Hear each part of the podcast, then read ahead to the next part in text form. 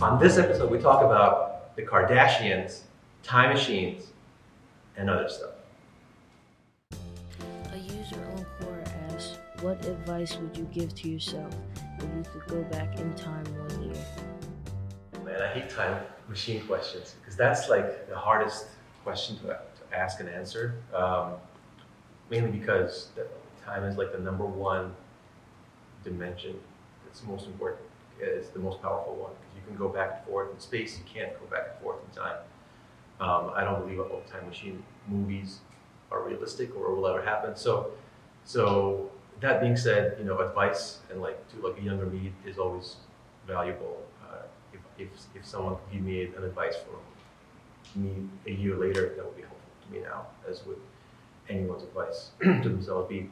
Um, I think the number one advice uh, from a, from a year ago, James, that a year ago James would have wanted to hear, would have to do with the business that Media Day is has been is is becoming. Um, exactly a year ago, June 2018. I mean, we were we were starting to make an impact felt, but it was still very much a mom and pop shop operation. It was just kind of a scrappy, who knows, like hopefully this will works out. And, and uh, we just were hiring the first sort of bunch of people that were going to make a difference. Um, and I would have never thought that it would be so substantial only a year later. Um, and and just imagine two years ago, that would have been an absolute uh, unimaginable thought to go two years later and imagine, you know, 12 people in an office on Broad Street, Center City, Philadelphia. That, that was unreasonable to even think about. Um, but I wanted that, right? And I wanted to build that, and I didn't know how to get there, and I was anxious every day about getting there, and what are the steps, and how do I do that, and what if it doesn't work, and uh, what if I can't do it, right? All the self doubts you have early on with every new endeavor you start. Um, so the number one advice I would give is not to worry, is not to have anxiety. Really depend on providence, and depend on on uh, your ability, and just have confidence that there's a larger plan unraveling, and you, you're a part of that plan, and uh, whatever will happen with you will be the best version of that and so so it's going to be fine. So what once I put on that frame of mind, right? Um, even if like media day didn't work, that would have been the best thing that, that would happen to me because who knows if I wouldn't go on to start something else or you know get a job and you know and and teach something valuable to my son, my newborn son. That right now maybe I wouldn't be able to because I'm too busy being in an office more than most people, right? you never know the trade-offs and you never know the alternatives of what life brings and what could have been and what should have been. You only know what what has and, and has happened is happening. Um, so having regret and dwelling on what, what could have, would have, should have is a mistake, and I just don't think of it that way. And the biggest way I, I, I go around not thinking that is this thought that everything's for the best, even the worst disaster is always for the best. And it might not be visible until 10 years go by. Um, and it's interesting, you know, uh, even like watching people that, you know, you know, committed a crime in their teen years and then went to prison for 20 years, God forbid, watching them on like a TV, like a TV show discussing their life, they're always better than the person they were in the beginning. I mean, they, they went through insane things, obviously, and I don't wish that for anybody, but in some way, maybe I do wish that for, for people. Like, whatever helps you get through the darkness and through the other side, even if it's misery of a temporary nature, it's always for the best. Um, so, yeah, I've never, I've never, uh, I, I can't think of a single case of a person that has gone through difficulty and hasn't come out for the better. Um, which is one of the reasons why difficulty is so important and so valuable. And challenging yourself and having a difficult life is an advantage within reason. Right? You don't want to be just buffeted by life to a point where you give up, obviously. But right up until you give up everything less than that, if it doesn't kill you, make you stronger. I believe in that with all my heart, and and the best way to overcome things that seem like they will kill you is to know that it's for the best and not worry, not have anxiety because it's going to be okay. Another user on Quora asks, "What scares you about Google?"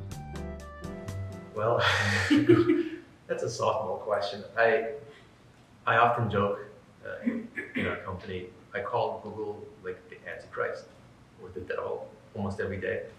Um, Google is pretty evil, um, mainly because, well, there's two reasons. One, Google has a facade of benevolence, like Facebook. It's the same facade of we're here to help you. It's free. Uh, we're like connecting the world. We're making the world more connected, more, more, more together. Blah blah blah. So you get this free product that is extremely expensive to produce. Um, and in fact, so complicated, no one's been able to reproduce Google's product, the search engine. That's how, that's how much like space age, rocket ship technology, whatever, is in there, um, as is Facebook. Um, so you get this, this expensive, incredibly rare thing for free, and you're like, hey, that's great, I can find everything I want on the internet. What's the downside? The downside is you sell your soul, uh, in a way. And the, the reason I say that is because Google ends up being the the the place where your life is recorded in a way that you can't control and you can't stop and you can't fix and you can't opt out of it, right? So in a world that's becoming much more privacy invasive and much more uh, prone to risk, uh, and you know, you know, because if Google were like a rock or like a planet or a force of nature like gravity that had your information, that's one thing. But it's it's people have information, and people are flawed, and people will, will take advantage of of power they have. And knowledge is power, information is power. So giving all this power to Google means not just that some entity out there has it, but that people, flawed, broken people, have knowledge about you that is that makes you vulnerable, makes all of us vulnerable. Um, so the, the trade-off in getting this powerful search engine is you let broken people control your whole life in the way you can't stop. And that's why I am a big, big advocate of privacy search engines like DuckDuckGo.com. No, no endorsement there, but I use it myself. Um, and what's good about the, about DuckDuckGo.com is it's a stupid name. I wish they changed it, but they don't track you or they don't store anything about you. So they have their own search uh, crawler through the internet, and it's not as not as perfect as Google's because Google's perfect that. Um, but their pitch to the user is we don't store anything about you. Uh, we forget everything about you as soon as you make the search. We don't keep anything about you. So that that's going to be the future for every platform. As we get into more and more invasive, like drones flying up to people's windows, you know, Facebook uh, collecting information about you even when you're not logged into it, right? Google trying to assemble your whole life story and then sell it to the highest bidder. As all of us become more and more educated about that and, and aware of the dangers and the discomfort it's causing us, we're all to switch.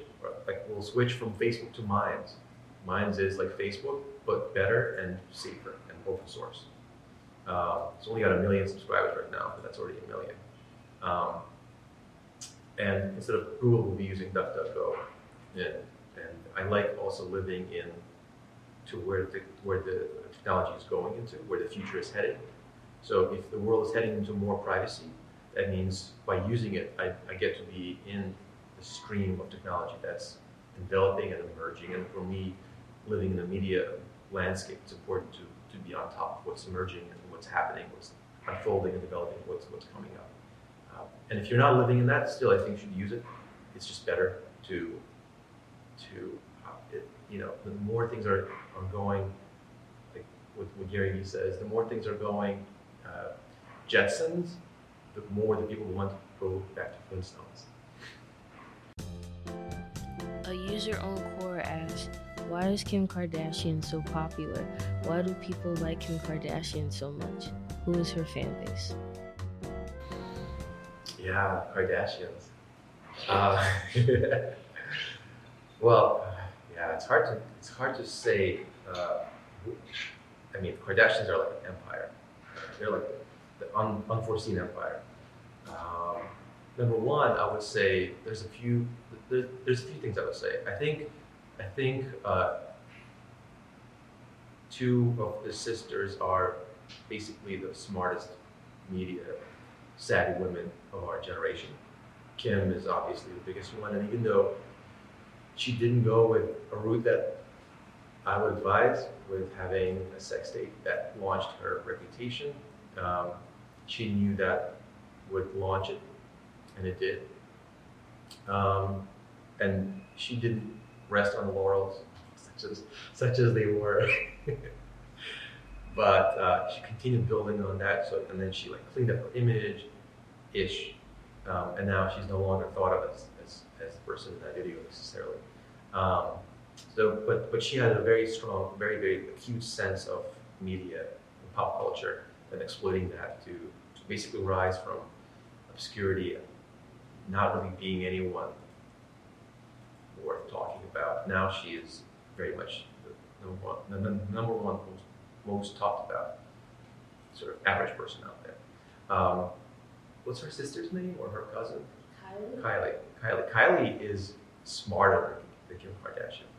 Kylie never had to go the sex tape route, but she went all in into media platforms which were disrespected by like mainstream fashion brands.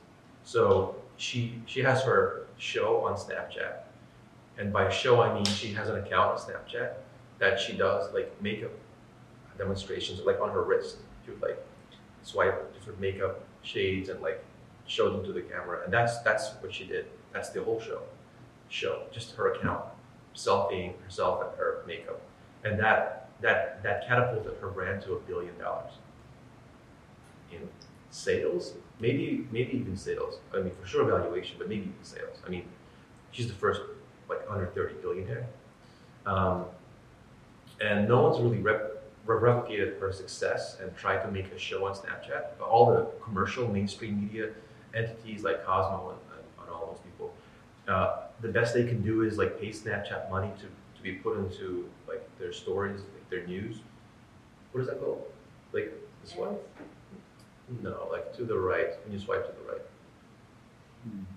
Whatever. It, it- there's like a stories section on Snapchat where a lot of the commercial brands pop up and they try to promote themselves and they have like short videos about stuff.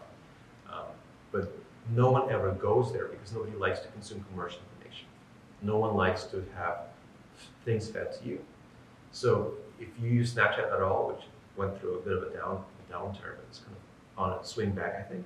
But if you use Snapchat, um, you're only going to use the personal, the friends section just to communicate with friends, and that's where she was. And she's the only one, her and Gary Vee. But even Gary has like, you know, uh, has like commercial type stuff, like animations and like promotional stuff. Very little by himself. So by by being in places where nobody else is, and by promoting herself in an authentic, very clean, natural way that's not commercialized, it's not um, inauthentic and, and fake and made up. Just and and you know she is also a master of makeup. Like she she looks like amazing, but the unmade up version of her is kind of like okay. so she she's the master of the craft herself, and and people just tune in to watch her to watch a pretty girl put on makeup. And nobody thought that made much of an impact because you can't really see unless you're her, unless you're her account, you can't see how many other people are, are like tuned in or, or friendly with her. I don't think you can see all of all the connections Sna- Snapchat account has. Um, nobody thought it was that much, and then like a few like months ago, last month it was announced that she's worth a billion dollars, and that's brains. All right, well, that's our show. Send us your questions. I'd love to connect and chat and have a discussion more on these topics. Um, Peacing out. Peace.